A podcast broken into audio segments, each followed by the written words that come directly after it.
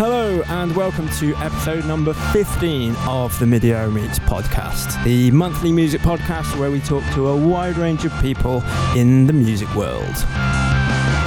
This month I'm speaking to Hannah Kemp-Welch, who is a sound artist based in London, and she's been responsible for a huge number of installations, workshops, performances, and residencies, all relating to sound and sound art.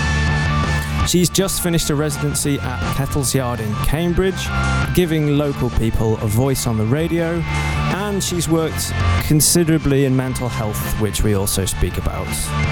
So, I caught up with her earlier this year, and the first question was about her musical beginnings. My big sister had a friend, a Spanish friend called Kitty, and my big sister was 11 years older than me, so I obviously thought she was the coolest thing in the world. Mm-hmm. And uh, we had this cabinet, and there were some cassette tapes in it. And Kitty used to make my sister mixtapes, and uh, I pulled out this tape of Faith by The Cure, which is possibly possibly the most depressing album of all time and I started listening to it when I was maybe 12 13 and I was really connected um, and you know that was my first kind of real beginning of sort of obsess obsession around music. Mm-hmm. So yeah, I think guess listening to my big sister's tapes, um, and then school, kind of finding my tribe through the exchange of tapes, reading music magazines, hiding from everyone else at school in the guitar store cupboard where they would have a cupboard with all these cubby holes, Mhm. and that's where they kept the guitars. And the, t- the music teacher was a nice man, would allow all the socially awkward kids, he'd kind of turn a blind eye to the fact that instead of going out and playing, we would sit in there and hide and play guitar badly. That's cool. Um, so yeah, I guess I guess that would be a kind of early memory of getting into music. That's great. And you had like a little, a little sort of nice little reflective chamber to play the guitar in there. Yeah. Earlier than that, my dad was quite a melancholy man, and he uh, he'd play Schubert very passionately on the piano. Wow. Um, as did my sister. She was uh, much older and much cleverer than me, so they used to play piano together. They, they'd sometimes teach me a bit, so I have a bit of second-hand piano skill. But I think you know, kind of getting into guitar, being a teenage goth, uh, all of that really kicked things off for me. Yeah, and The Cure is a great way to start, isn't it? I think there's a lot of people that once they started listening to The Cure, they never actually ever stopped. I'm, I'm certainly, I feel like that's the same for me. Yeah, quite dark, quite dark early stuff though, isn't it? I remember I heard um, Disintegration Yeah. and um, I was like, wow, this is like Joy Division. This is great. I love this. I thought it was Joy Division. I think I thought it was Joy Division for quite a while. And uh, yeah, great music, amazing stuff. Cool. So did you did you like study? What did you did you when did you start to sort of study music or sound or those sorts of things? I think I was the first year where they offered a music technology A level at school, and uh, I was I was not a fan of school. I was not good at school, um, but that's something that I got really into. I was the only girl in my class, which was quite a weird experience in some ways, but I enjoyed it. Um, I hadn't considered going to university uh, until I realised that you could study music tech at uni. Uh, I moved to Brighton. I wanted to be a DJ when I was 18. Did you? Yeah, I decided that my big, big aim was to be a free party DJ and set up raves in the fields, and that was somehow going to be a sustainable life. That's a sustainable. Yeah, that's sustainable. You get a pension paid and all that stuff. Good job security. Yeah, Uh, national insurance. exactly. So I think I kind of wised up a little bit when I when I actually arrived, um, and did you want? Did you uh, want to be? A, did, did you have decks and stuff? Did you have friends that had decks and vinyl? Like, is that why? Uh, were there like were the DJs that you like aspired to be? Like, what influenced you to want to be that? I think I just really enjoyed the freedom of uh, of raves. I grew up in the countryside and just being able to be away from the normality of what I felt was quite oppressive society that I didn't understand. Mhm. You know, going out into a field, spending all night with a bonfire and some blaring music in a forest with a diverse bunch of people was quite a freeing experience and I enjoyed staying up all night and feeling like a radical and feeling like there was some alternative to spending the next 40 years getting a job in a supermarket and that being the kind of end of things. Yeah, yeah, yeah. So it sort of it felt like it offered new possibilities. Definitely. Where did you grow up then? In Oxfordshire. In Oxfordshire, right. They had a really amazing rave scene there. So maybe that was just it. Yeah, I mean, uh, where I'm from in Shropshire as well, it's like farming land. There are no clubs in cities and it's all about the raves at the weekend. So yeah what like while i wasn't someone who like got into the debauchery of it i would still go along and like yeah like you say like a fire with a rave in the middle of nowhere in a forest. It's, there is an amazing spirit there and it, it's also a very supportive place it's very like yeah there were never any trouble you know it was never like there was never any gang thing it was always you were one gang it was a hippie kind of movement, you know, peace and love, tunes, bonfires, being at one with nature, being in a forest, respecting the environment. It was kind of like very alternative scouts. Brownies for rebels. yeah. Unsupervised, no authority. Yeah, um, yeah, that's really cool. A little bit like, I guess, like, um, I mean, the rave scene. We talked. We um, so yeah, today was the day that Keith Flint died. We um, uh, yeah, there's that Prodigy uh, album cover where it opens up and it's like a valley in between the rave and the and the establishment and society, and they're cutting the bridge between the two. Yeah, it's that. Yeah, amazing, amazing spirit of doing that. So you did you did music tech at college. What sort of things were you do you doing on music tech? Music tech. Then what did they get you doing? It's just really learning some very basic stuff. You know, back then. Uh, we uh, the the desks weren't digital, so you literally you'd spend. I had to learn MIDI numbers one to one hundred and twenty one, and uh, you know learn which wires to patch into which uh, of the things in the rack, and mm-hmm. you know just the kind of real techie side of things. Yeah, hands on stuff. Yep. Yeah, so you went on to study in Brighton. Yeah, and um, it was quite a different feeling there. I was uh, the youngest on my course. There were three girls uh, I was one of them. The other two had a huge fight in the first term and never spoke to each other again. Physical fist fight. And so, again, it was a bit of a feeling of isolation. Mm. And uh, you, did you play the mediator in that role? Where did you? Oh, did you? No, I think no. I just I wanted Keep no away. part of it. yeah. Uh, yeah, I um everyone there was quite a lot older than me and they all had established music careers. Mm. I think that I was surprised because I felt that everyone else would be 18 and a kind of beginner as well. But um, there were a lot of mature students on the course and it was very focused on, you know, producing beats, being an electronic musician. And although I sort of enjoyed doing that uh, in my bedroom at home, I didn't necessarily enjoy the kind of formality of lectures about, you know, the kind of how to use Max MSP and you know we had some kind of exercises about you know you've got to produce music in different genres and mm-hmm. don't know for some reason I just uh, that wasn't the part that grabbed me. What did really grab me though was a lady, one of our course tutors did a lecture about uh, sound art and I'd never heard of such a thing before. My sister's an art historian, my mum was an art historian, so they both dragged me around museums as a child, much to my protestations. I never really understood what art was about. I thought the whole thing was very elitist and bourgeois, and it was about being shushed and being silent and staring at something and having to ascend to some new level in order to interpret what was going on in it. Mm-hmm. Always felt a bit dense in those environments and like it wasn't made for me. Yeah.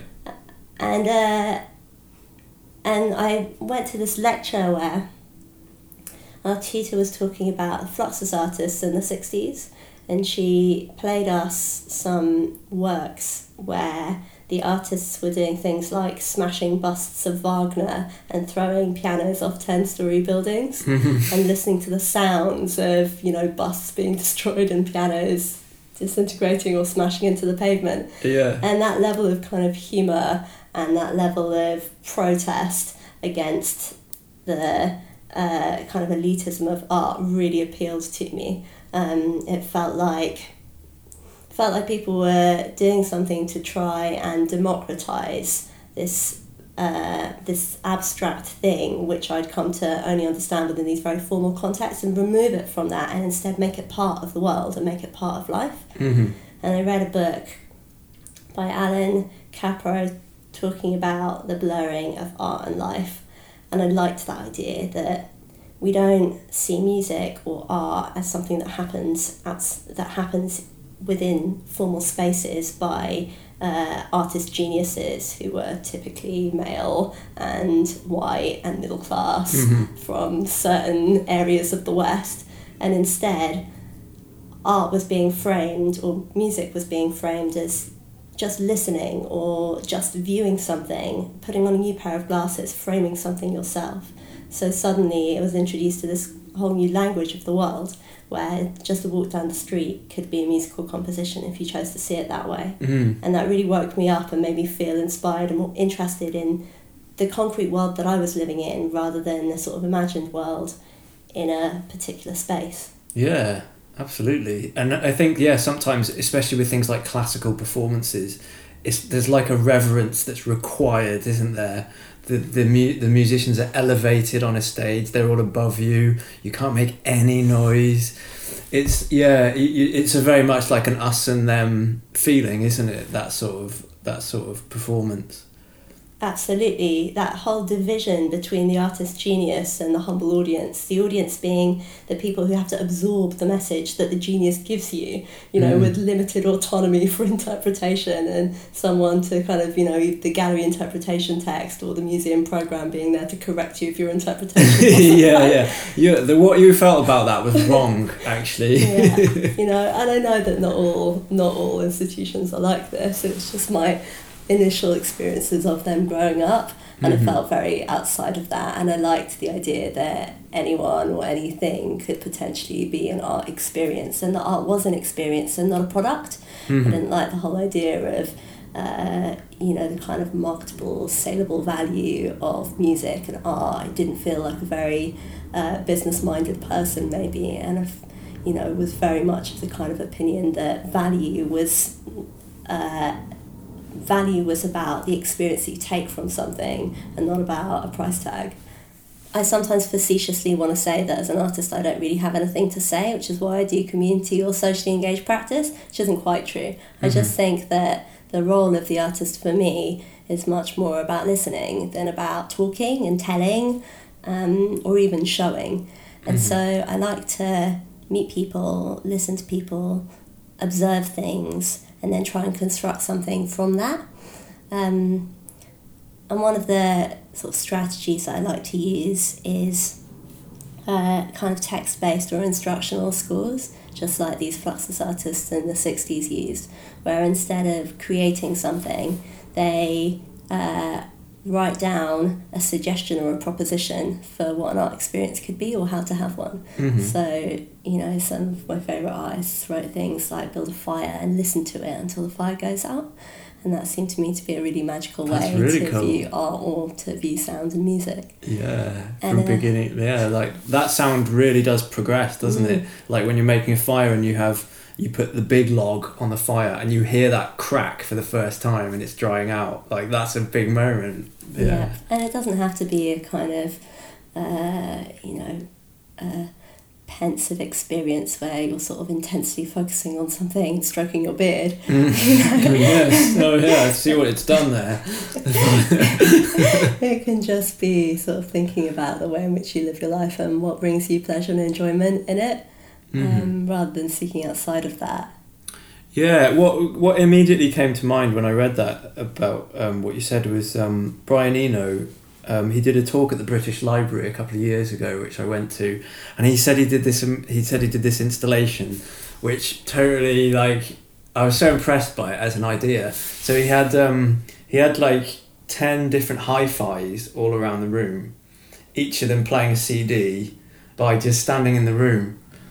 And it's such a simple idea. I was like, yeah, like you, you become like the mix engineer of, of, of that art. Like you're, you're making that art for yourself. I thought that was such a cool idea, so simple. Absolutely, he has slightly ripped off, I reckon, John Cage there. Who, Oh, has he? he wrote. He, John Cage used to do these uh, events at Black Mountain College with some of the other um, '60s radical artists of the day, and you know from diverse disciplines. So they used to do this thing called Music Circus, where Mhm. they would invite people to come to this event where suddenly they would have a circus performance going on above you and uh, four different orchestras all playing different things in the room and you know you kind of create your own experience of the event by wandering between events and Yeah, interacting with them in different ways That's incredible. What's it called? music circus Music Circus. I'll write it down. black mountain college everything is deri- derivative of everything else at this stage Yeah, I'm pretty sure he did say that was one of his. I could have crossed it over with something else he said, so I wouldn't want to. I wouldn't want to get Brian Eno wrong.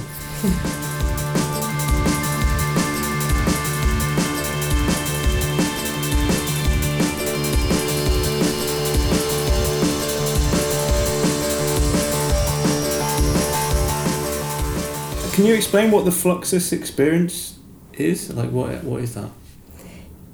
Yeah, so um, I became really interested in the idea of art as part of life and uh, creating kind of sonic happenings. One of the favourite sort of Fluxus stories of mine is when they wrote to all the curators in New York and told them that this very exciting art event was going to be taking place, and uh, they had to book coach tickets. So they got this coach full of curators, and then they drove them all into the forest, and then they gave them torches and led them into the forest and said the art experience is about to happen here, and then they left them in a clearing, and then they ran away with the bus. And so the art experience was the experience of all of these curators trying desperately to find their way from upstate New New York through the forest back home, Right. you know? and and that's it, isn't it? It's uh, art is a part of life. It's about how you live. Hmm. Um, and so the Fluxus experience or the Fluxus practice, some people call it a movement, but I don't think that's right, is about thinking about the sounds that we surround ourselves with, thinking about the beauty in design, in um, cooking, in all the, or thinking about the way in which we live and how all of these activities can be a creative practice which can give insight into uh, how we connect as humans. Alison Knowles made lots of pieces where she would observe how different people make and eat a salad, or how uh, the sound of rubbing Nivea cream on your fingers sounds. And this to her was art. Mm-hmm. And so my dissertation was about uh, people who had a similar ethos to art and sound making now and linking how technology has developed or expanded that practice in new ways. I found this amazing co- collective of sort of musicians and sound arts, ex- sound artists, sort of experimental musicians in Brighton called the Spirit of Gravity Oh yeah. and they were very influential when I was uh, 18 to 20. I think they gave me their first ever CD because I wrote about them in my dissertation. Did I- you really? Yeah, I wrote, um, I went along to some of their events and they would do things like sitar bingo where there would just be a man playing sitar and we were all given bingo cards and he would do these absolutely absurd bingo calls. There was only four of us in the entire theatre you know um, or someone made a turned their vacuum cleaner into a bass guitar you know so it was about kind of these sort of playful interactions with everyday objects and everyday societal conventions poking fun at them and performing them as sort of absurdist art, but also as a kind of experience where we're all sharing in the comedic value together, but also listening as a practice. Absolutely. Um, I help out at Spirit of Gravity now, so I know it really, really well. But it's such a great night, isn't it? It's so good. I've spent many a time there, and um, just listened to to people, whatever they're doing, like sound art. There's people with, yeah, like you say, there's all kinds of things. Um, a, a tin can with an elastic band on it that's mic'd up, or you know, someone with a trombone that's broken and they're dropping knives into it, or you know, all kinds of amazing stuff. Um, I, yeah, I love going to those nights. And Jeff, who runs it, was it Jeff that was running it then? I love that guy. He's such a great guy. He is, absolutely. And what an amazing name he has, Jeff Cheesemaster. The Cheesemaster, yeah. Cool, that's great. And did you enjoy your time in Brighton? I guess you had a lot of fun there. I did, yeah. I spent more time at the Volks than I did at uni, and lots of time hanging out and listening to Spirit of Gravity weirdness. it was great. I'll tell you something that was really good at Spirit of Gravity I heard recently was um, these people who they called themselves electronic sound pictures, and they each had a deck, a record deck, and one of them had like a Kaoss Pad, another one had, you know, they had like weird effects as well as their deck and they were just mixing together like uh, old records of people talking or like farmyard animals or news reports and like playing them backwards and you know like messing around putting phases on them and stuff. And it was really great. It was a real amazing tapestry of all these influences and all these worldly happenings just flashing by and then disappearing. Yeah it was really good Cool. So you went on then to do a master's in sound art. I did. I think you know the main motivation was I was not ready to get a job yet. um, yeah, I went up to I came up to London. I did this masters at CRiSAP, um, and they spoke about sound art quite differently to how they did in Brighton. Right. They kind of almost looked at a different school um, within the the kind of theoretical frameworks, and um, there was a big focus on listening and how we listen, lots of different modules on um, building installations, curating. So, yeah, it's quite an intensive learning year. Um, but, you know, the best thing that you get from any life experience is people. And that was uh, a place where I met uh, uh, a girl basically who I've been collaborating with ever since. And that relationship, that creative relationship of kind of mutual support and development, um, was really the thing that has made me continue to make art. I think a lot of people kind of post art school or music experiences, you know, it takes a lot to sort of have that confidence in your own creative voice. Um, when you're first starting out, you're not going to be great. You know, you're just starting out, and it's got to be okay to be wrong and to make bad art. That has to be okay. Yeah, yeah, absolutely. But how do you know if you're making bad art? And sometimes the horrible fear of making bad art, bad art, not knowing if it is bad art, yeah, that's will right. stop you from yeah. making anything. Yeah, know? exactly. So being having someone whom it felt safe to discuss ideas with, where there was a mutual uh, understanding and where we could critically reflect back and develop ideas was, uh, you know, really why I kind of continued. Brilliant. And is that Lisa? Yeah, What's her name? Lisa Hall. Lisa Hall. Best that's it. girl. Yeah. I, we, I, I believe you were sitting on a, a sofa together singing about tall people. Is that her? No, that's Is that, Ruth. is that someone else? Yeah. Okay. Ruth's my eldest friend. okay. cool. Okay. So um, that that's yeah. I mean, fusing those sorts of friendships and bonds is amazing, isn't it? For you know, that's sometimes why you you end up going on those courses. Not really for the piece of paper or, or anything. So, what have you worked? What have you worked with Lisa? What have you worked on with Lisa? No, we did a range of things. I think, you know, one of the earliest things that we did, which, uh, you know, who knows if that was a successful failure, but it was good for our development. We read uh, some philosophy and we decided that we wanted to make a piece in response to this Kierkegaard proposition that you have two choices in life. You can either live a life of morality or you can live a life of pleasure. Mm-hmm. so we tried to make a piece which was about exploring these two opposites and we found lots of different texts which we felt exemplified the kind of polarity of the positions that we take reflected in politics in urban planning in debates and we pitched these propositions against each other and use different sounds and voices to represent them and then i think we set up some we kind of had a chance operations procedure going on with some playing cards and some makey makeys where you could kind of touch and interact with the different positions.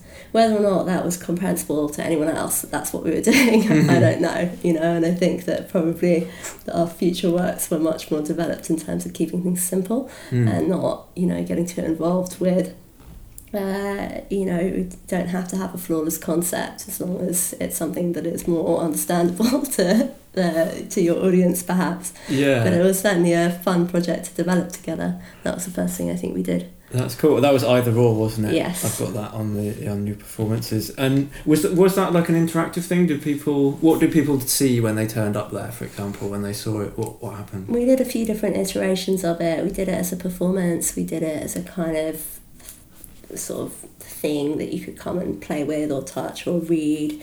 Um, we recorded it as well. So you know, it was a kind of in flux work that we were experimenting and testing new strategies with. Cool. Yeah, you have quite a lot of. Um, you've worked with a tremendous number of people. Um, really incredible establishments here in London and and beyond. On yeah, maybe that. I mean, yeah, you did a masters on sonic happenings, descent and destruction. Yeah, can you describe what that was about? Uh, what did I write about 10 years ago for a three month period? I'm not sure if I can remember. It was, uh, I think it was continuing this sort of uh, infatuation I had, or well, that, that, that trivializes my feelings towards Fluxus, the deep passion and love that I feel about Fluxus practice. Um, but it was thinking more about, um, uh, in a kind of more expansive sense, I did uh, kind of lists of different, of 10 different art pieces where people had destroyed a piano and then why? Why the piano? Why is the piano seen as this bourgeois symbol? Mm-hmm. um, and it was kind of it, it probed more i guess why we destroy uh, and what that symbolizes and how uh, is again a kind of focus on sort of 60s 70s art. Um, and i guess that period because you know that was a, a real sort of fusion of, of interdisciplinary practices all coming together there where it wasn't you know it didn't feel so much like different art forms were categorized into you know this is what music is now and people were uh, working with artists of all disciplines and that was something that was really exciting to me. Definitely, definitely, and uh, also I guess dissent, sort of anti-establishment, defying conventions a little bit, like defying what musical conventions are, like defying who the audience is. Yeah, smashing some of the Viennese traditions that I guess lots of these artists felt had been uh, holding them back for too long. There's a great Fluxus story about how uh, some of the Fluxus artists performed as part of the Stockhausen piece, and some of some other Fluxus artists protested with picket signs outside the concert hall where it was taking place. And then some of the Fluxus artists who were performing in it, midway through the performance, left and started to picket against it. So, you know, this kind of uh, desire to protest, but also to be part of, you know, the kind of duality of that in some ways. Um, but also, I guess I was thinking a bit about uh, the Eastern Bloc and how, uh, you know, in days of communism, there were different kind of constraints put on artists and how artists collaborated across communities and across uh, countries where there were restrictions on travels and visas. So Mhm. looked at mail art um, and uh, uh, people who were living in communities outs and not being funded by formal institutions, um, but instead, you know, people even radically abandoning uh, the use of money and reverting to bartering systems and you know communes and yeah those kinds of things. Like yeah, self-supporting stuff. Yeah. That's really cool.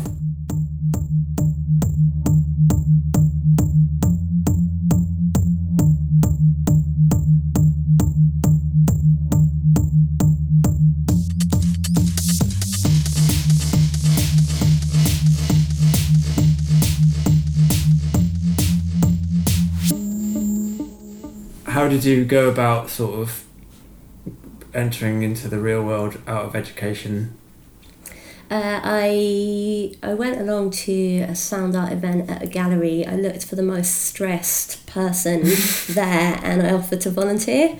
He was extremely grateful, and uh, then I ended up uh, working there for quite a while um, as a kind of paid assistant, intern, something along those lines, uh, and helping to um, make sound art festival happen over a few weeks. And then after that, I, after or before, I can't remember, I moved to Poland for a bit and my grandma lived.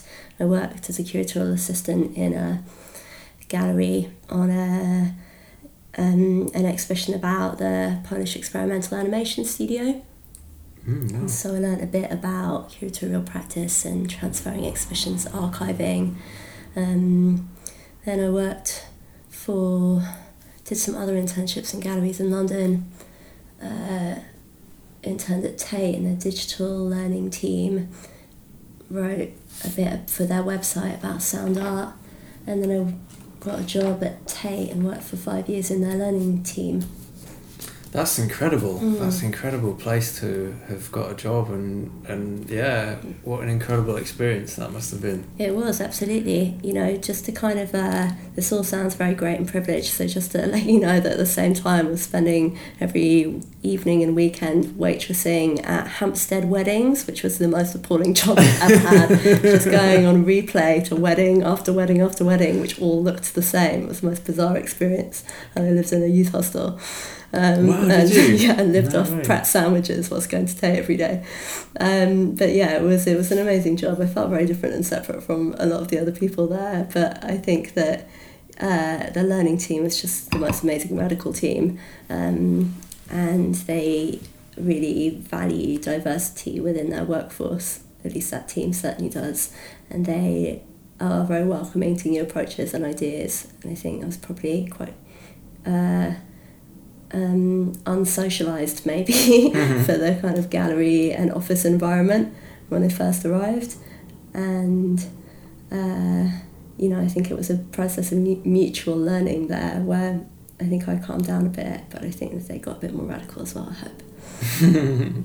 and w- part of that job, am I right, is that um, you were trying to get 18 to 25 year old, more 18 to 25 year olds into museums. Yeah, 15 to around London. 25 year olds, but also different kinds of 15 to 25 year olds. You know, we were looking around to Tate Britain, we were like, wow, you know, everyone here is very white, very middle aged, and very middle class. And, uh, you know, we're not just talking about getting their kids to come, we're talking about, you know, what, what are the South London youth doing? Yeah. You know, why do the people who live on the council estate, which is 10 minutes down the road from Tate Modern, never come to the gallery? Why don't they feel there's anything there for them? Mm. So it was about diversity, it was about relevance, it was about cultural production, and it was about welcoming people into the gallery, not just as a kind of tokenistic gesture of you are also allowed here. Mm. For, for a moment. For a moment, but under certain rules and conditions, but about saying to communities, what would you like to see in here? Uh, you know, this box is funded by you as well. What would you like to put in our box? You know, Mm. and uh, what kind of events uh, would be of interest, and and what would you like to see? How can we reflect back the diversity of London within these walls? Right, and how did you do that? How did that? How did that? I mean, that's lovely. That's a great sentiment. Like, but yeah, how did you do that in practice? What did you do to open the doors Yeah. for, for everybody? So there's um, the young people's programs that Tate Britain and Tate Modern operates a model called peer-led practice, where they have a group of young people which are recruited f- through local schools, through youth clubs, through partnership projects. So uh, the youth sector partners might focus specifically on working with people with special educational needs or people, young people with mental health issues or um, uh, different kinds of schools. And so they bring young people together and invite them to curate events as a kind of Friday late for their peers. And, uh, you know, that would mean that you'd get a grime gig in the middle of Tate Britain. Um, but it also meant that, you know, kind of new sort of creative practice then began to filter through the Tate. So it would always extend, you know, beyond just the young people's programs team throughout learning and then start seeping through front, front of house and, you know, mm-hmm. curatorial teams. And, you know, it was about influencing the program of the gallery in a wider sense. Not just about having these moments. I guess it's about building a mutually beneficial partnership with different organisations and not using young people as a kind of bartering chip where you know we need young people for our stats to report to arts council which is how we justify spending 3.6 billion of you know public money on this old world painting yeah. you know you guys have got young people and you guys don't have any resource or money to do anything with these young people so you can bring them here and we'll run a project you know not see Mhm. young people as chips in an exchange but really think about um, you know building a sort of long lasting mutual exchange where young people can influence and change and grow and learn um, and socialise. And I think the social aspect of belonging to a, a group or community uh, is really key to any of these encounters. And, you know, like my experience at uni, I took away a friend, you know, maybe the thing that some of the young people take away is that they have been given a space to be creative together and to work on something with a degree of autonomy. Yeah. And through that, you can build some lasting relationships. Definitely, uh, and and I think I you know having worked with NEET kids myself in the past, sometimes just listening to what they've got to say or listening or like giving them encouragement is something that they're not accustomed to doing or they're slightly it's an alien experience. So yeah, like seeing the seeing the effect of, of a really great workshop, um, it's an amazing thing, isn't it? Yeah, it's good. It's good fun. It's good. I enjoy doing that sort of stuff. I'd like to ask you about remixing the news. That was one thing that was mentioned. I just want to ask how, what that was about. It just like captured my imagination. That one. What did you do for that? Uh, it was a collab with three of my colleagues. Actually, we um, it was funny. We we wanted to do a project together, but we all come from such different disciplines. And within the constrictions of doing a drop in event at a late, late events have like 7,000 people come. So, how do you do a workshop for 7,000 people? You know, there were four of us, and so we each thought about the different interests that we have within our practice that could potentially work. And, you know, we had uh, some illustrators, graphic designers, I work with sound, and so we thought about the kind of links within our practice that could potentially uh, come together. I think there was a theme that we were responding to to the late that that month. I can't remember what it was. So, and we decided, you know, I got really interested in that time about language and the language that we use and how uh, different narratives are given to us by the media and maybe probing or challenging that language. Mm-hmm. I was mm-hmm. looking particularly at stats at that time and how, you know, um, I think it was around Brexity time, I can't remember exactly, but stats were being used. Is that what this time's going to be known as? Brexity time. yeah, God, it's a very long time, yeah, it? it's quite a while. yeah. yeah but yeah, I was looking at how you know newspapers are putting out these shock messages, and stats can be used to prove absolutely anything you like now. You know, we've mm. absolutely lost faith in experts in our news media and everything else. So we were inviting people to come make their own newspapers using cut out pie charts and stats. That's and brilliant. Design surveys that you could do and all kinds of things. That's really cool. That's a really great idea because the amount of people that I mean, you know, there's a certain amount of people that love the news and that they, they you know, they follow it to the letter and they believe every word of it. And then there's like everyone else, which is like 75% of the population, that know that it's like corporate agendas most of the time. And it has no bearing on any of our lives, what they're talking about, really, apart from like selling arms somewhere or like dropping arms somewhere. Spoken you know? like a true left winger. Excellent. so yeah, um, that's a great idea to remix it and actually say like what your what is your news? What's the like the real news? What's really happening? That's cool because I I envisage that to be something a bit like Cassetteboy, where they like chop the news together. I was thinking, wow, I wonder how you remix the news in a workshop. But that's really cool. Just actually creating the news. That's brilliant. Do you know a guy called Trevor Cox? Have you heard of oh, yeah. Trevor Cox? Yeah, yeah, yeah. I went to see, um, he did uh, something with Chris Watson. They created a beautiful film together. I think it was Screen Tate Modern. Did I imagine that? Did that happen? I yeah, Chris Watson does all the recording for yeah. Attenborough, doesn't he? Mm-hmm. Yeah, I don't know. Yeah, I, I don't know that of that piece, but um, yeah, he's a great guy. He wrote a book called Sonic Wonderland, mm-hmm. which is about um, like Sonic happenings in different countries and around the world and places you can go and uh, hear like the longest reverb tail known to man and all that sort of thing. It's really, really, really cool guy. Um, but yeah, Chris Watson equally. Um, I went to an installation of his at the Attenborough Centre in Brighton, and it was like a journey around the oceans. And um, it was it was meant to be forty five minutes long, but everyone who I know went, we all felt like it was about five minutes I think everyone fell asleep.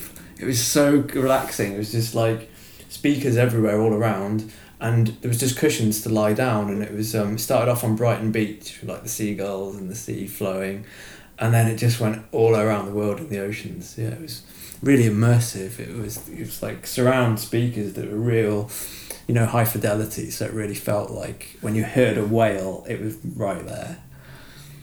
But yeah, I do recommend that book, Sonic Wonderland. It's really, really interesting.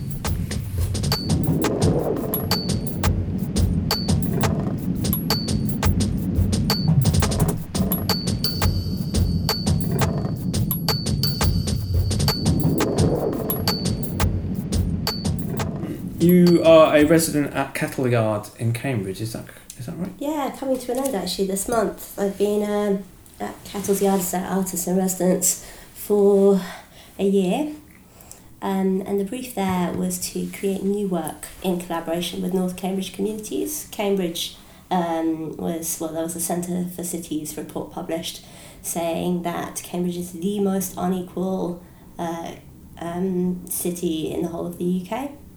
And some of the factors that they attributed to that is how Cambridge is Silicon Fen and Cambridge is a huge digital hub of technologies where they've of tech, tech companies with Apple and ARM and Amazon and all kinds of others. And so they bring in digital workers from all over the world and local people don't get those kinds of jobs. There's low social mobility in North and East, East Cambridge. So mm.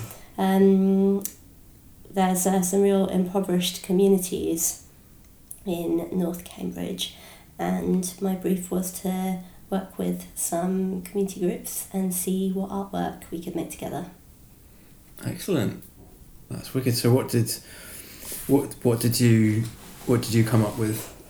What? I became really interested. I did a bit of local history searching, and I learned about um, a garden shed in which two men in the 1890s, I think, were tinkering around with scientific instruments and they uh, made some inventions which grew into a company which was absolutely massive and had its kind of heyday in the 50s, 70s, selling uh, radios, telecommunication pro- products, um, did lots of work in the war as well with radio communications.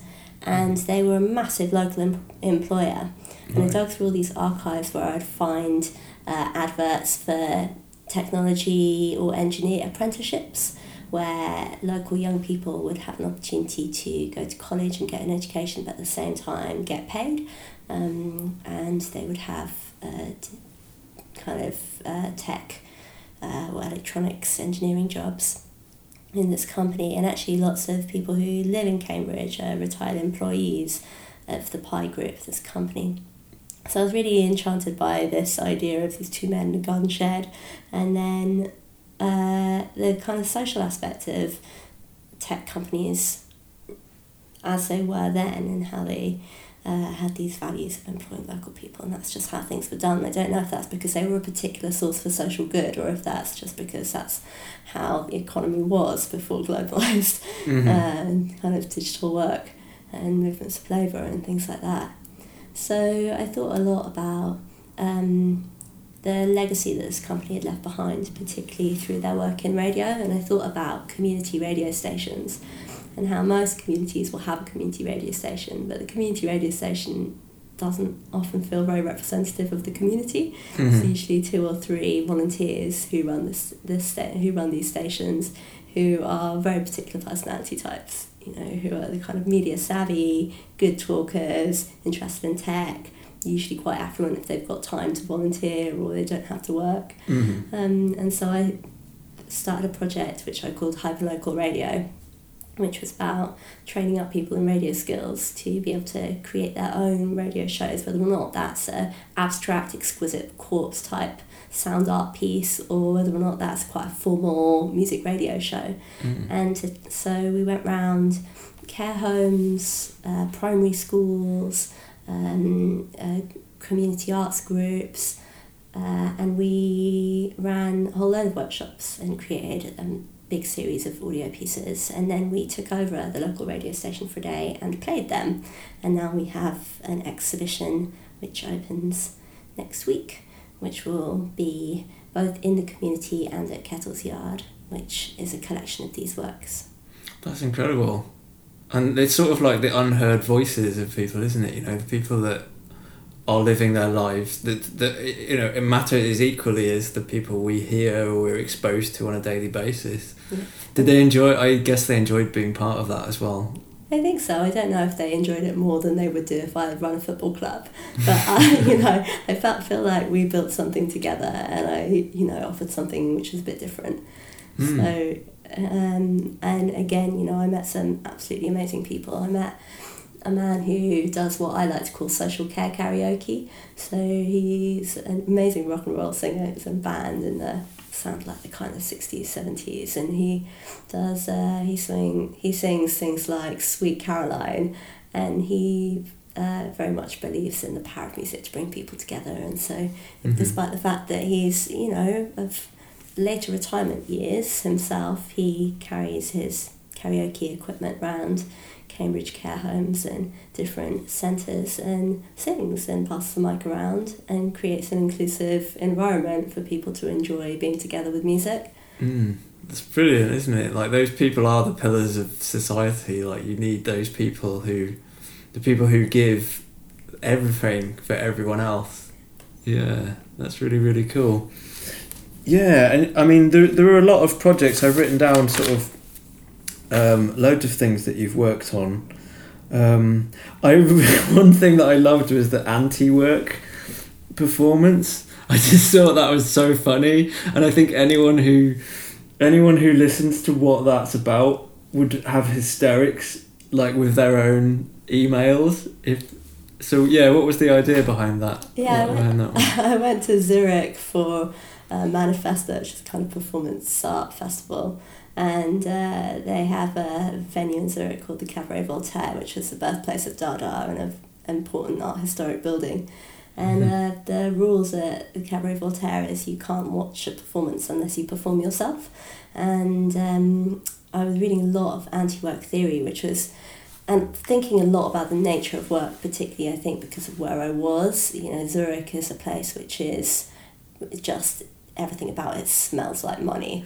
You know, um, I was on my way home. Oh yeah, it's in Switzerland, isn't it? Yeah, of course. Yeah. but it just, you know, walking down any street felt like I was on a different planet. It's like being in the city at all times. Mhm. Uh, very beautiful there as well, and lakes and nature and, you know, free swimming. It's, you know, got the same kind of city divides between rich and poor as other places. But as someone who isn't a local resident and isn't familiar with all the, you know, community hotspots, that was very much the view that I was getting of it. Mhm. And um, so I was thinking about the nature of work and morality, and really actually had a bit of a meltdown after reading quite a, an, an intense period of reading a lot of anti work theory by Bob Black and David Graeber and automation and the future of jobs. And, you know, I was really starting to feel increasingly depressed about the fact that actually we have to, we've set up a society in which we create we perpetually create more work and worse working conditions and worse pay uh, so that we continue to pressure people into consuming more in a way which is completely environmentally disastrous and totally unnecessary. You know, and how we throw like 80% of all clothes ever made into the sea, and um, we live our lives in this constant world where you can't even walk down the street without having uh, big billboards trying to sell you stuff and you know voices in your ear in the supermarket and on the radio trying to sell you stuff and just being constantly and continuously bombarded by capitalism. Everywhere you go relentlessly you cannot get away. And uh, you know the, the horrors of this really I think on that, on that particular trip were really compounded within me Mhm. um, so But it's all totally valid. Like that's, that's absolutely what is happening, and and yeah, more and more so with the rise of the internet. You know that pressure is even greater with your leisure time now. That's being monitored. That's being yeah commodified, isn't it? Like just social interaction between friends is now sold as data, which will eventually sell you something else down the line.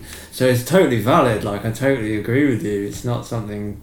Yeah. Agreed, and even this word leisure is so highly problematic now because, you know, I don't have that much fun in my leisure time. I'm just basically trying to, I'm exhausted from work I'm collapsing, you know, zoning out and staring in the corner of my room or trying to desperately recoup enough energy to go back to work. Yeah. You know? Yeah, That's- I that think every, every, a lot of people in that situation for Absolutely. sure. Yeah. I was reading, you know, Bob Black talks about the Industrial Revolution and how, you know, suddenly we, you know, everything before had to be made by hand, by individuals.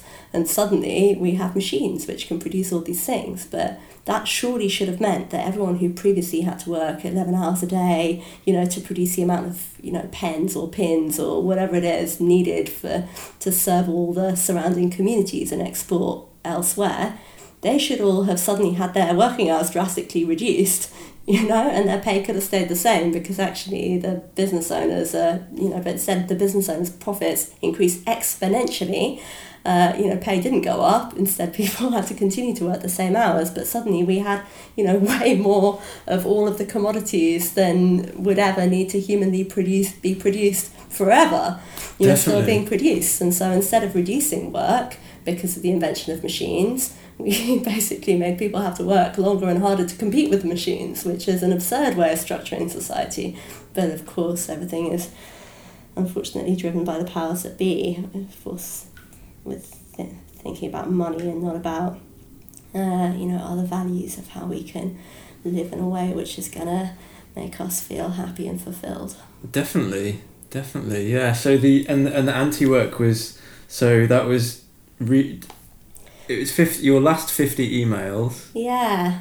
And they were so boring. the last 50 emails were so boring. I read out the 50, 50 emails that I'd last sent, you know, and they ranged from thank you, noted, I will action that ASAP, to complaining about my job, you know. But um, just the futility of the sheer volume of work related communication that we send out um, and looking at the layers of bureaucracy that we've created. You know, most of us now work in essentially what is middle management.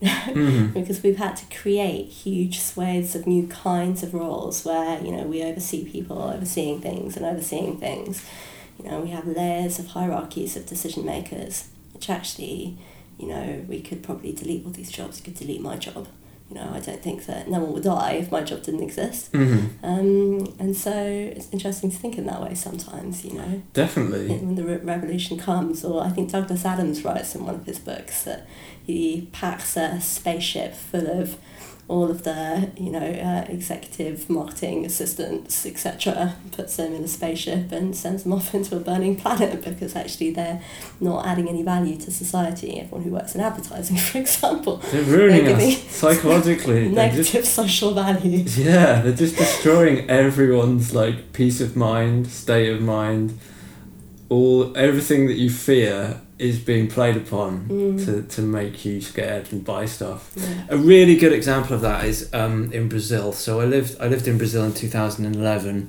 and there's a documentary which was made by a British uh, documentary maker called Beyond Citizen Kane, and it's about this media corporation that uh, which is was basically in total control in Brazil, and it still is to this day. Rede Globo, they're huge, like they own everything. So what they would deliberately do on their on their television programs was they would well they'd first of all ensure that there was enough electricity going to the favelas so that people could have televisions. That, that was one of their priorities so make sure there's enough electricity to, people to have televisions. Make the television an aspirational thing where even if you're in a favela and you have like no money you still have a tv like they made you know like that was a, such a desirable item. A bit like it, it sort of it's not like that now here, but maybe in the nineties it was like, yeah, we got a big TV. Do you remember? Like everyone would like you thought that was great. Um, but what they would do is they would make sure that they show between programs, aside from what the content of the programs themselves were, um, the advertising in between them would always be for products that were way above what anyone was able to afford, in order to just have aspirate just so they have aspirations of like they're just totally we're nothing here. We can't afford that. Look at that car. We can't get it. And then the TV program comes back and it's, yeah, it's re- just really destroying people deliberately. It was so strange. How horrible. Yeah. Yeah. Like that. That's actually designed. Yeah. So the, then this documentary, um, Beyond Citizen Kane, was made by a British documentary maker on Channel Four, but it basically got deleted. It was made in the nineties, and it got just tucked under. And there's lots of really established and well respected like Brazilian musicians like um, uh, Gilberto Gil and uh, lots of like prominent musicians who are literally on that documentary speaking out about Rede Globo, and the whole thing got um, swiped under. But there is a Portuguese dubbed version on the internet, and um, I think it has subtitles. It's really interesting. I'd love to watch that. Sounds great. It's really good. yeah, and it's it's- dark. It's interesting to think about, you know, how we distribute messages or alternative messages in a time where our media is, you know, no longer trustworthy because it's in the pockets owned by very few people. Hmm. Cildo Meireles, this uh, Brazilian artist, had interesting ways of doing it where he printed the names of the dead on banknotes and then put the money back into circulation. You know, the people who'd been disappeared by the junta. Yeah, really. And uh, he also wrote uh, instructions for how to create a Molotov cocktail on Coca Cola bottles. So, you know, using all of the items of capitalism and consumerism and then, you know, printing these items and putting them back in mass circulation to get this message out to people because that was the only, you know, that was a, a means of doing so, hijacking the existing systems.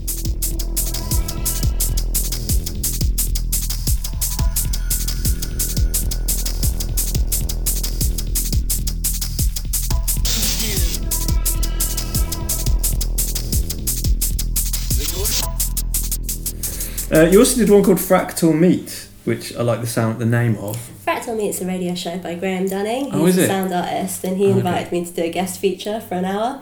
He um, uh, has it's on NTS radio. It's at some time in the in it's quite late at night. I can't remember what day of the week. Mhm. Um, but it's a it's a kind of space for experimental music and sound art, and uh, I was on it for an hour, and I think that I went through all my favourite sounds, uh, all my all my favourite sound art pieces. So.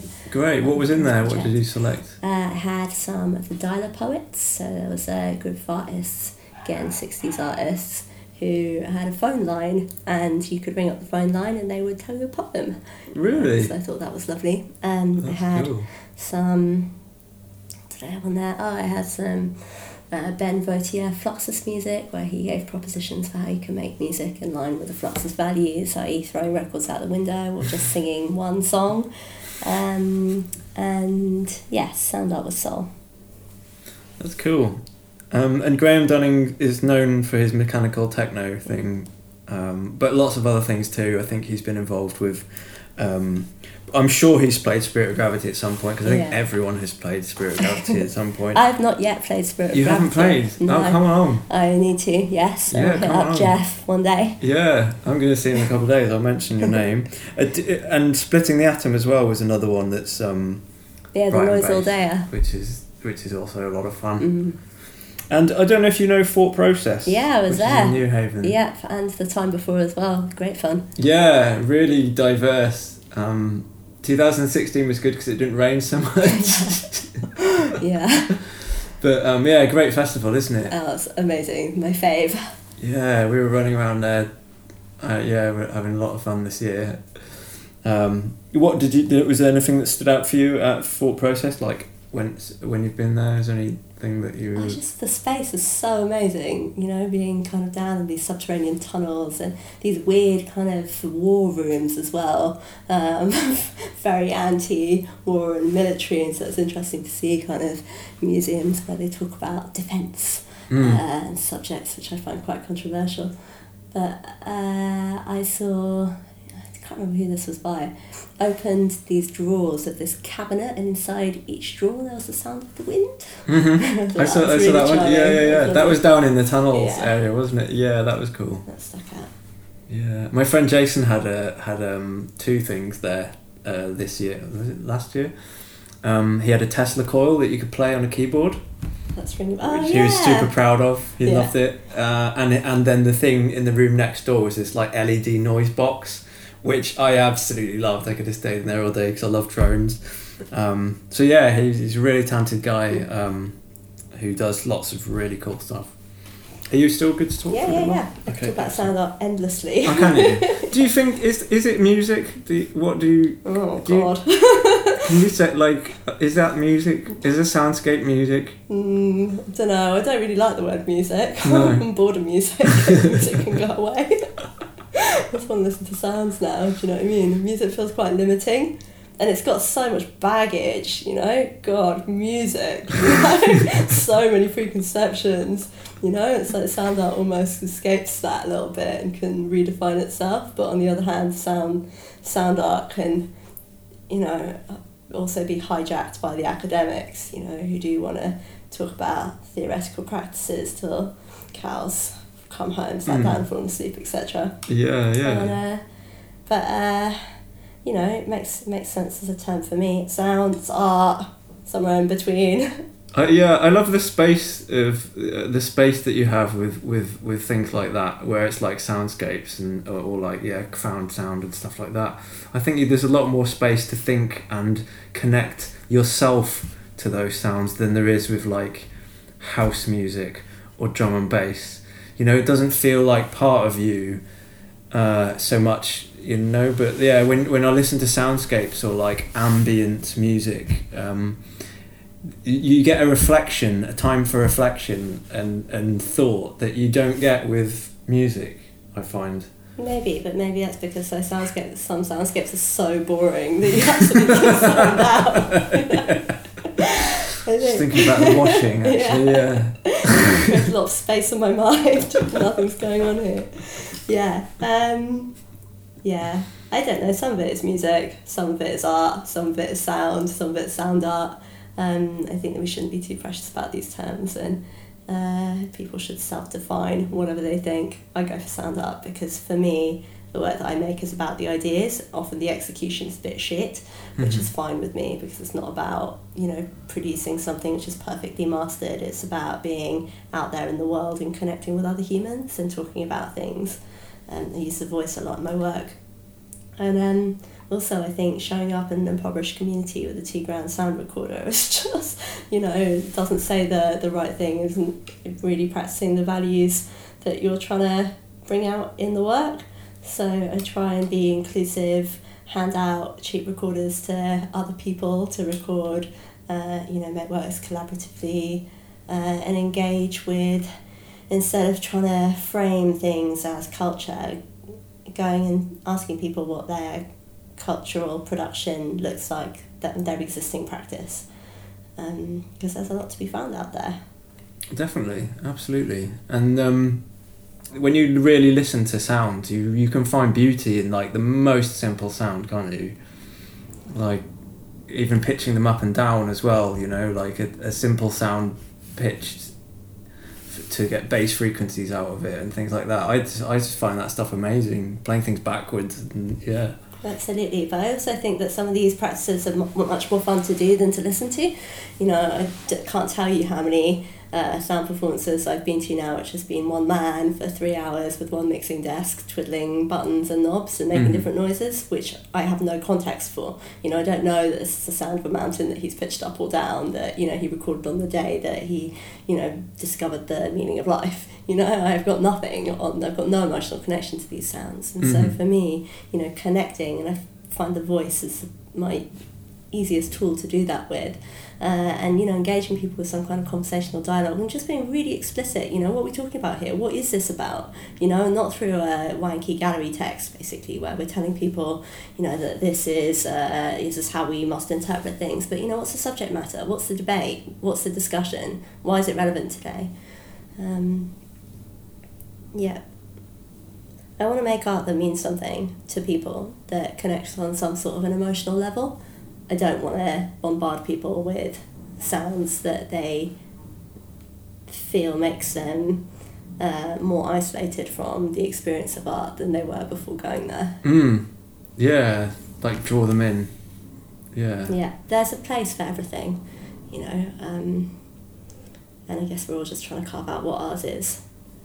Yeah, I've certainly found in recent years, like the time spent in front of a DAW making music, like a bit like what you said there, that like it's fun. The process is fun of making those sounds, but like the product is is not as fun. I've certainly found like with jamming with people, doing electronic jams and jams as a band, there is so much more fun to be had just interacting with people and playing with silly little tabletop toys than there is pouring over like production and and the finer details that only you will ever notice. Maybe, but I also find that area really therapeutic. But so the doing for me is always the fun part. But you know, how can I let the audience or the public into the doing part? You know, and that doesn't mean that you know if you're running a, a sound workshop, you don't necessarily want to spend six hours teaching someone the ins and outs of logic and you know decibel levels, etc. Mhm. You know, I find that really enjoyable to do, but that is never going to be the aim for me. But I think the you know the fun part basically is the experience. You know, it's that fluxus level stuff. You know, the how is this you know a, a fun way of connecting with a sound, with the environment, with the world, with someone's voice, with an experience I had yesterday, with something that we're doing together right now. Uh, you know, and so how can you recreate that experience? Because that's the exciting part.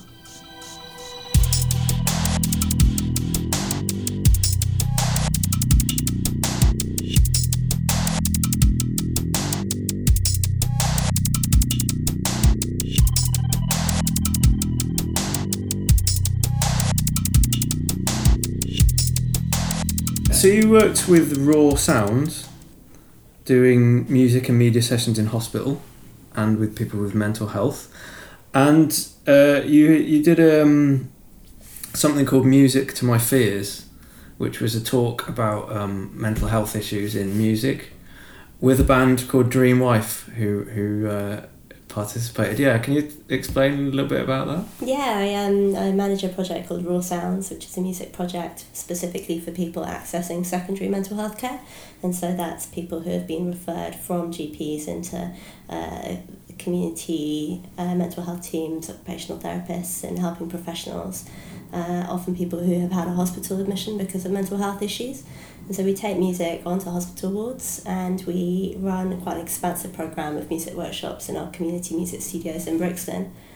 And uh, the idea is it's about access and it's about having community resource. Uh, a lot of community centres essentially look like a kind of church or village hall painted a stale green with a pool table and a computer from the 1980s in it, you know, and that's a community resource as, you know, kind of dire times.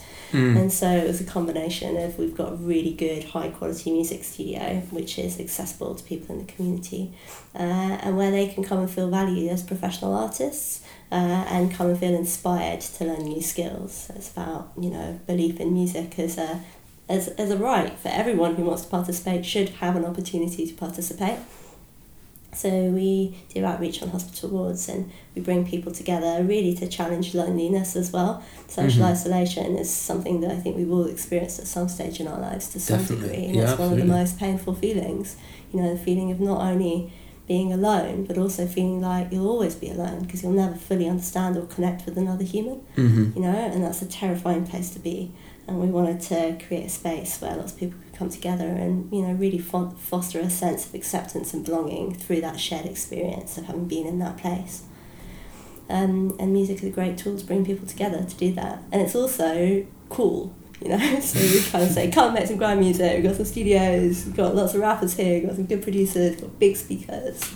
So it's a place for people to come together. And as part of that, our funders, Comic Relief, one of our funders, I should say, invited us to uh, chair a panel discussion about music and mental health with some uh, artists, some of whom were called Dream Wife, who were some absolutely lovely uh, feminists uh, who are into social justice and politics and uh, definitely made some friends after that event. Great. That that's amazing that they were involved in that and they were like interested in and played a part in discuss the discussion of mental health. Yeah, which which is something that's quite prominent at the moment, isn't it? Like that that discussion, or or yeah, the discussion of it. Yeah, absolutely. You know, we're finally able to talk about things which we should have been talking about for ages, but which have been under so many layers of stigma. Um, yeah, and I guess, you know, slowly over periods of time, there's still so far that we have to go. You know, I was talking to someone about the topic of suicide and the language that we use around suicide. It's taken from, we say, commit suicide because suicide was a crime. Mhm. Um, and you know, if you had a failed attempt, then you could be prosecuted. You know, and so we still use this language, which actually is highly stigmatized. We still talk about people who are suffering from um, mental ill health and things like that. And uh, you know, it'd be really nice to move away from this kind of deeply uh, um, problematic language and uh, ask people to define their experience however they want without being continuously labelled and fit in boxes. Exactly, and the, one a really good example of that is um, post-traumatic stress disorder (PTSD), um, because in after people like have gone to war, so after people have gone to war in I think the sixties or seventies, they called it shell shock. So like the shell, that was the object that created the problem. Like it's shell shock, like you had shock from the shell. And in I think there was another term in between shell shock and PTSD, but essentially they're saying that the disorder is the person. The person has created the di- or they have the disorder now. So it's not to do with like the act of war, like you know the owner the onus of the problem is now the person and not the act, Mm. which is yeah really, really twisted. Yep. And it's funny to think that, you know, a kind of shell could be in some way worse than the absolutely horrific, you know, piles of bodies and friends dying and fearing for your life and, you know, all of that stuff. Yeah, yeah. I think there is an in, there is an intermediate threat. Like it, it, they sort of softened it over the space of sort of turned it around. The terms went straight back round. I mean, it's it's horrible, really. But yeah, I think I think there was a, th- a second term they had it to like a second level, and then it was um, yeah disorder. Mm. Like you're not ordered properly.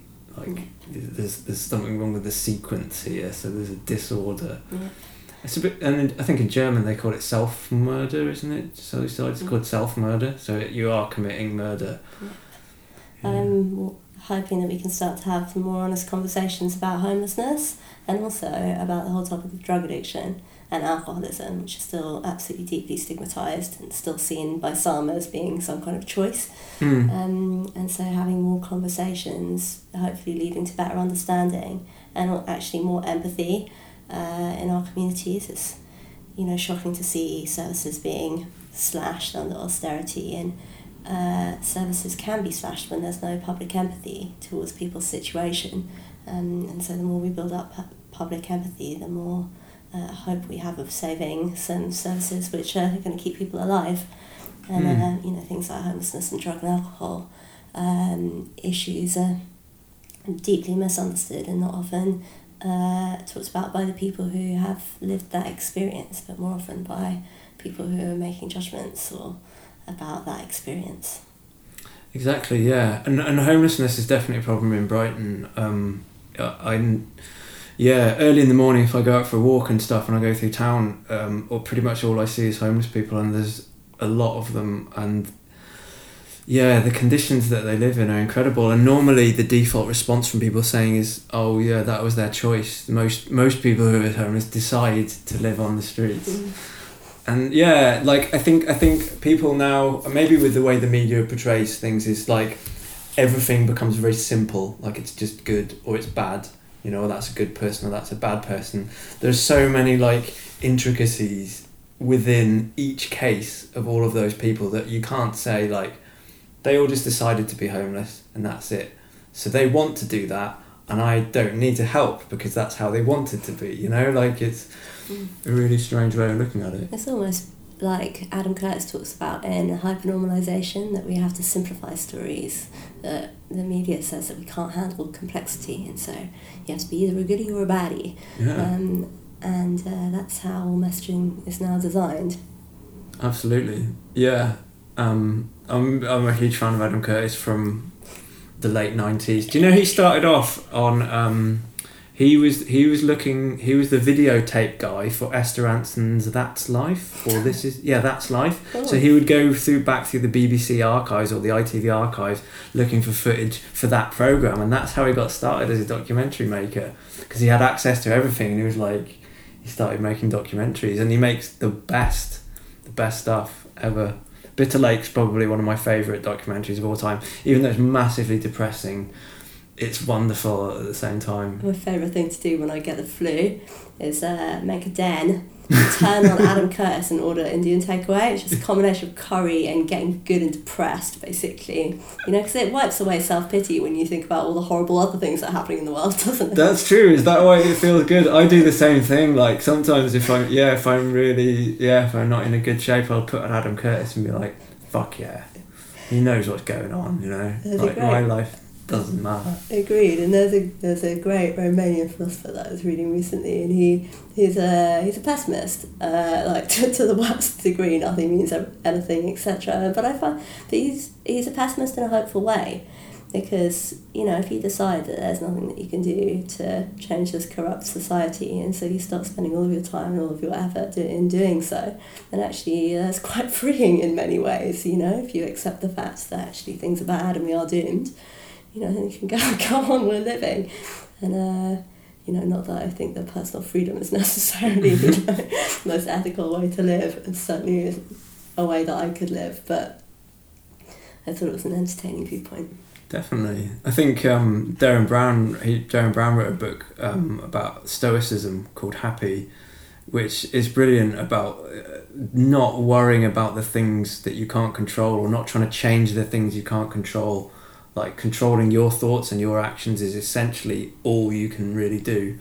And um, yeah it's a really great book on on attitudes to um, yeah just life in general. I found it really really great and it relieved a lot of my stress and pressure that i felt from worrying about why is that guy doing that? Like what's that person doing? Or you know all of that stuff becomes irrelevant because it's out of your control.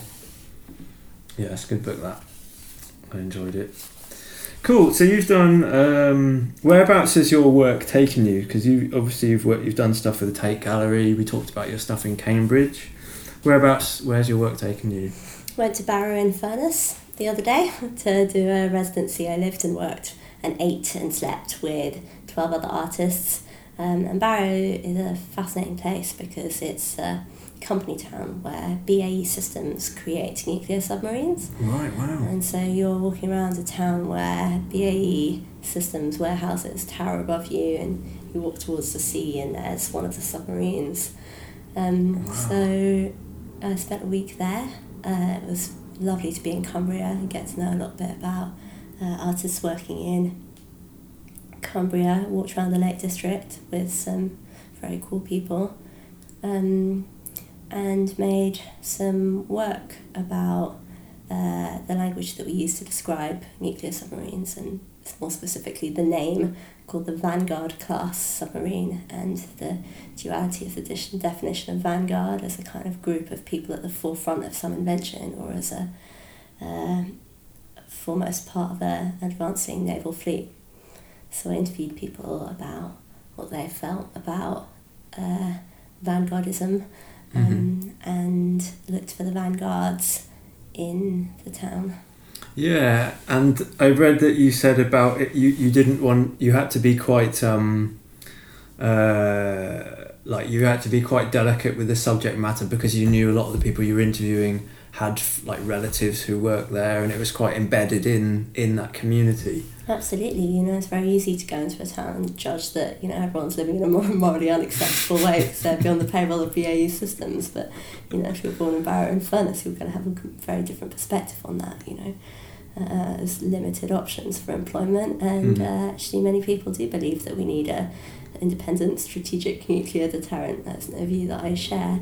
Um, that until, uh, in fact, trade unions start to support a defence diversification agency and start to put forward proposals for how we're going to transfer jobs to uh, not be creating things that we think will actually bring detriment to our planet rather than positive outcomes until people start to talk about how we move those jobs into more ethical industries and uh, we can't go there and judge. Hmm.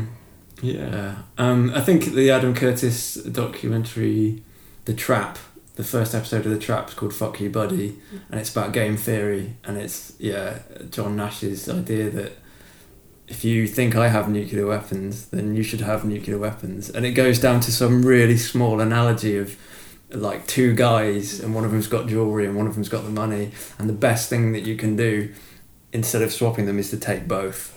Uh, yeah, Mm. Yeah, that that was really cool. And so, what did you? What sort of things did you do practically while you were there? What, Uh, I bowled around basically in uh, one of the other artists' cars and we sort of fireworks and recorded them and we did some field recordings at the docks and we couldn't get anywhere near the submarines. I don't know why. I kind of had this picture in my mind of putting contact mic on a submarine. That was never going to happen. Very heavily guarded. Um, and uh, but I went to find the uh, local amateur radio society, and there were some people there who had worked uh, on the submarines, and they didn't give me all the dirt that I hoped, but they did tell me a little bit about how submarines communicate uh, and the different codes that they use. So I've produced a zine and an audio work using some of these recordings. But it was really my usual practice of going to a place, collecting voices, speaking Mhm. to people and seeing what they had to say, and then creating a kind of audio collage of this. Cool. I think some of those zines are online, aren't they? There's a couple, some of them on your website there at the bottom. They are. Yeah, cool.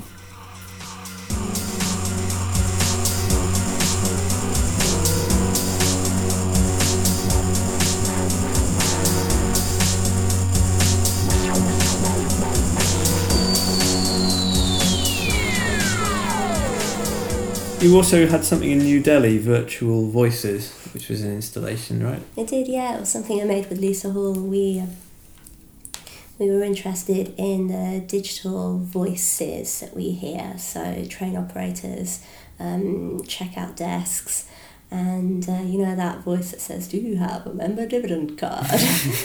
and we did a bit of a survey where we um, listened to where these voices appear and the content of their messaging, and we found that there was uh, quite a strong divide in the gender roles of the digital workers or digital voices um, and how women were in information giving roles and men were there to give instructions and warnings. You know if you see something that doesn't look right it's in a male voice. Listen to me, I'm a man. absolutely. Completely. And also how you know white and middle class and middle england all these voices are and so we did a survey of these voices and we wrote a piece and we merged our voices into one digital amalgam- amalgamated voice text to speech.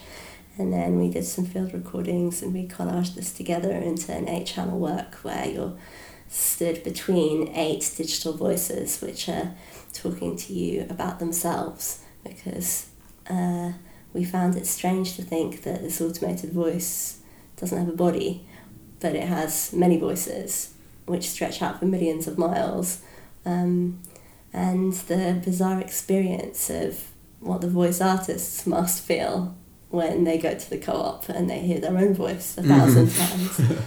And um, how we can change these voices and you know the, the danger of having such a lack of representation so standardized and rolled out. We were before making this work at a conference organised by CRiSAP. And they, it was about the digital voices and feminism.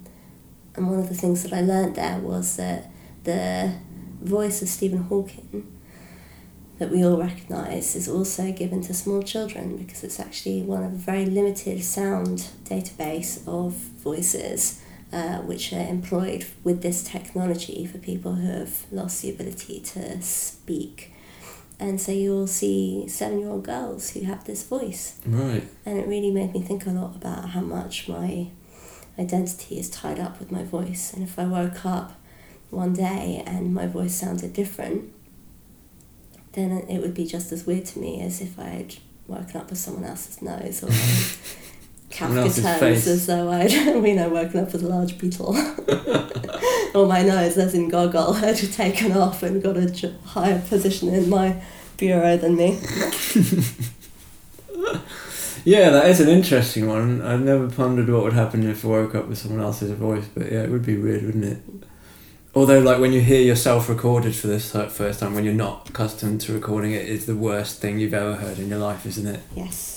Yes, that's where I discovered basically my lispy voice and my lack of T's. but I think it's, you know, it's just a process of, you know, you you spend your entire teenage years getting used to what your face looks like. You know, you examine yourself and you poke it and you prod it and your nose extends and, you know, you get different bony facial features and it takes you a long time to get used to how you look. And I think it's the same with the voice, isn't it?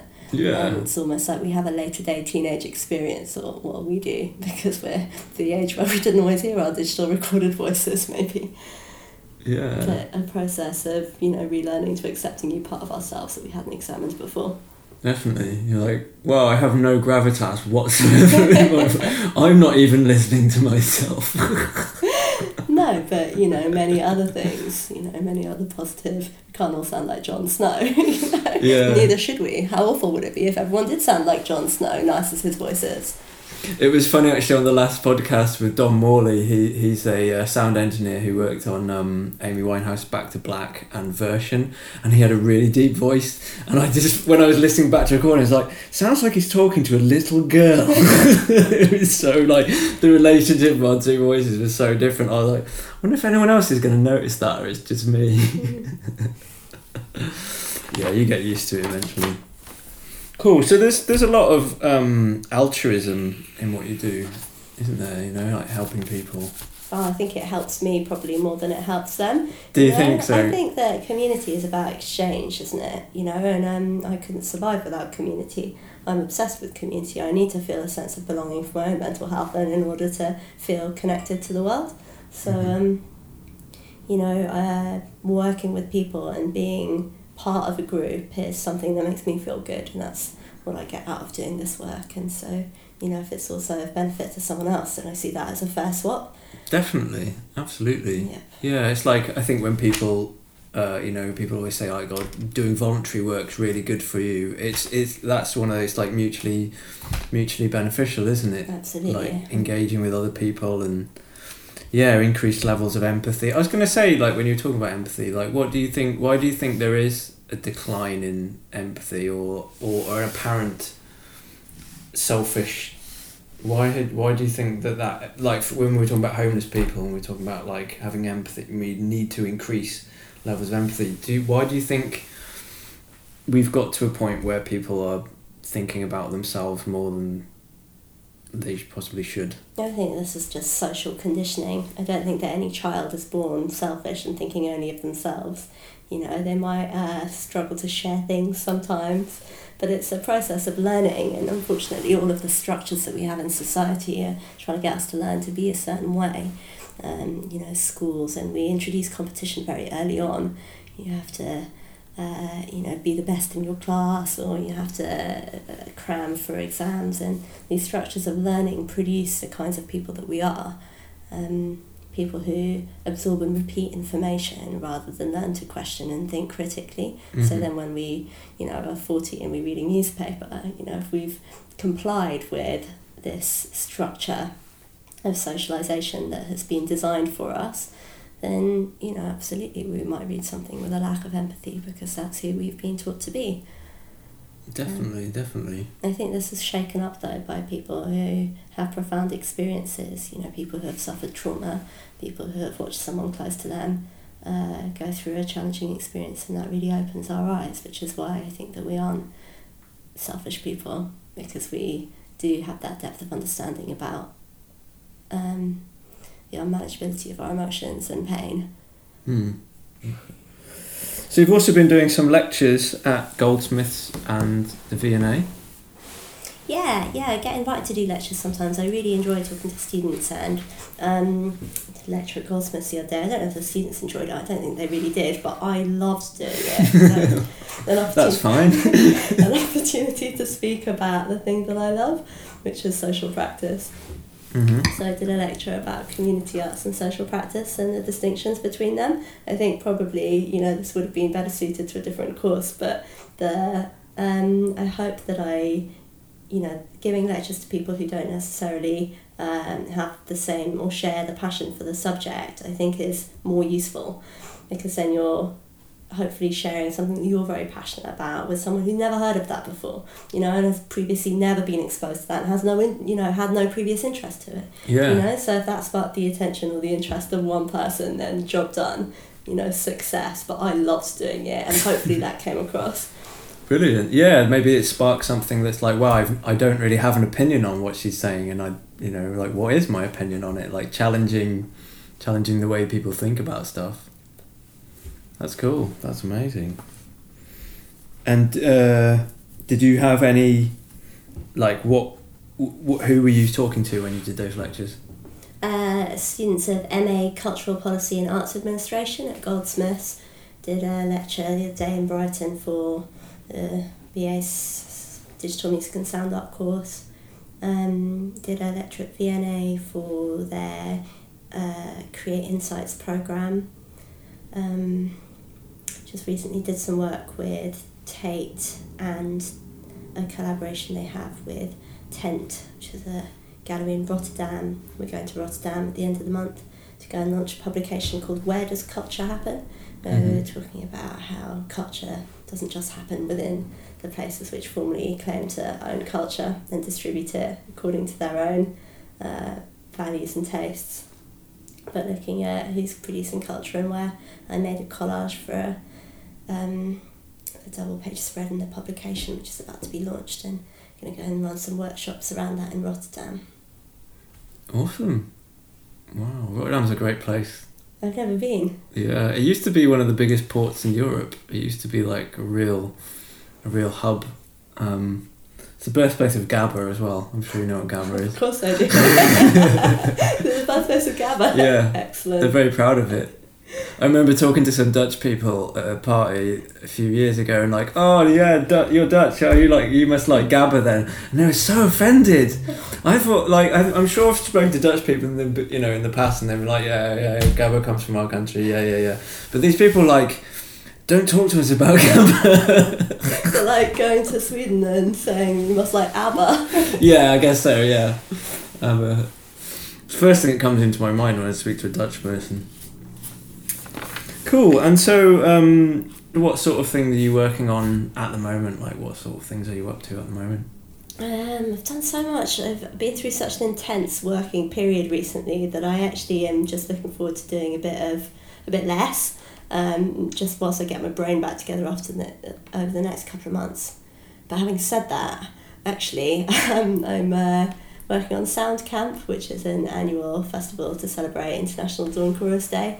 Wow. So we'll be doing a 24 hour live broadcast of collected streams from around the world, which will be live streamed uh, where you can hear the dawn chorus in different parts of the world. And we'll be going, moving through all the time zones. That's And at the same time, we'll be camping in a field with bonfires and sound artists doing performances and installations and lectures.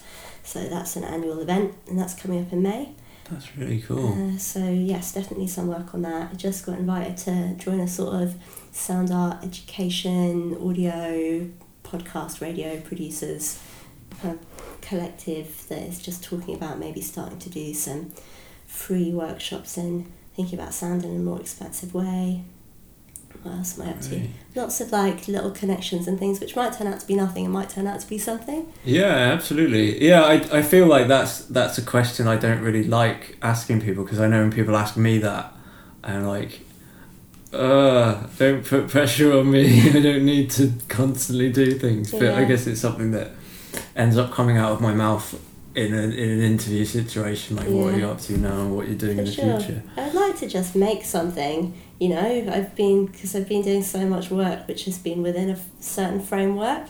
It's nice to think that you know this residency is uh, coming to an end, and now maybe I can have a little bit more time just to think about what do I want to make next. You know, what's the next area of interest? Yeah, Um, like let those thoughts just propagate and percolate and yeah, have a bit of time for reflective practice as well. mm, should listen to some soundscapes, some boring soundscapes. Yeah, go on some sound walks. You know, just enjoy being in the world. You know. mm. especially as I'm someone with a apparent commitment to anti-work.